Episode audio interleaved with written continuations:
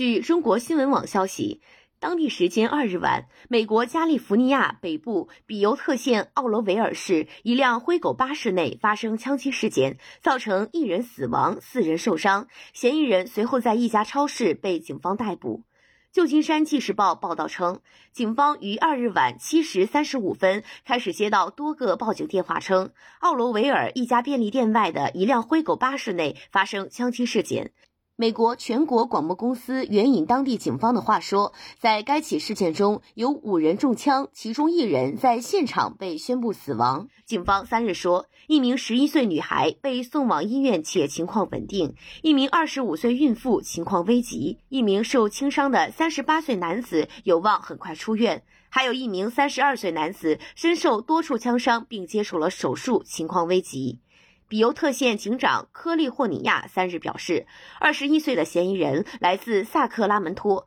名为阿萨迪·伊利亚·科尔曼。霍尼亚称，科尔曼在加州的雷丁登上前往洛杉矶的巴士，并在车上表现出偏执行为。科尔曼可能认为另一名乘客是卧底执法人员，两人因此发生冲突。在乘车过程中，科尔曼向别人展示了其包里的枪支。当巴士停在奥罗维尔，人们开始下车时，科尔曼开了枪。比尤特县地方警察官迈克尔·拉姆奇说，从现场发现12枚弹壳。科尔曼在开枪后逃跑，随后将一把手枪丢在一处建筑工地。枪击事件发生后不久，警方接到报警电话称，嫌疑人出现在附近的沃尔玛超市，他在超市内与一名男子发生肢体冲突，随后被警方逮捕。霍尼亚说，科尔曼在被捕时没有穿衣服，且行为古怪。拉姆奇说，科尔曼有青少年犯罪记录，成年后也曾触犯法律。被捕时，他因受禁制人员持有枪支的罪名，正被加州阿拉米达县通缉。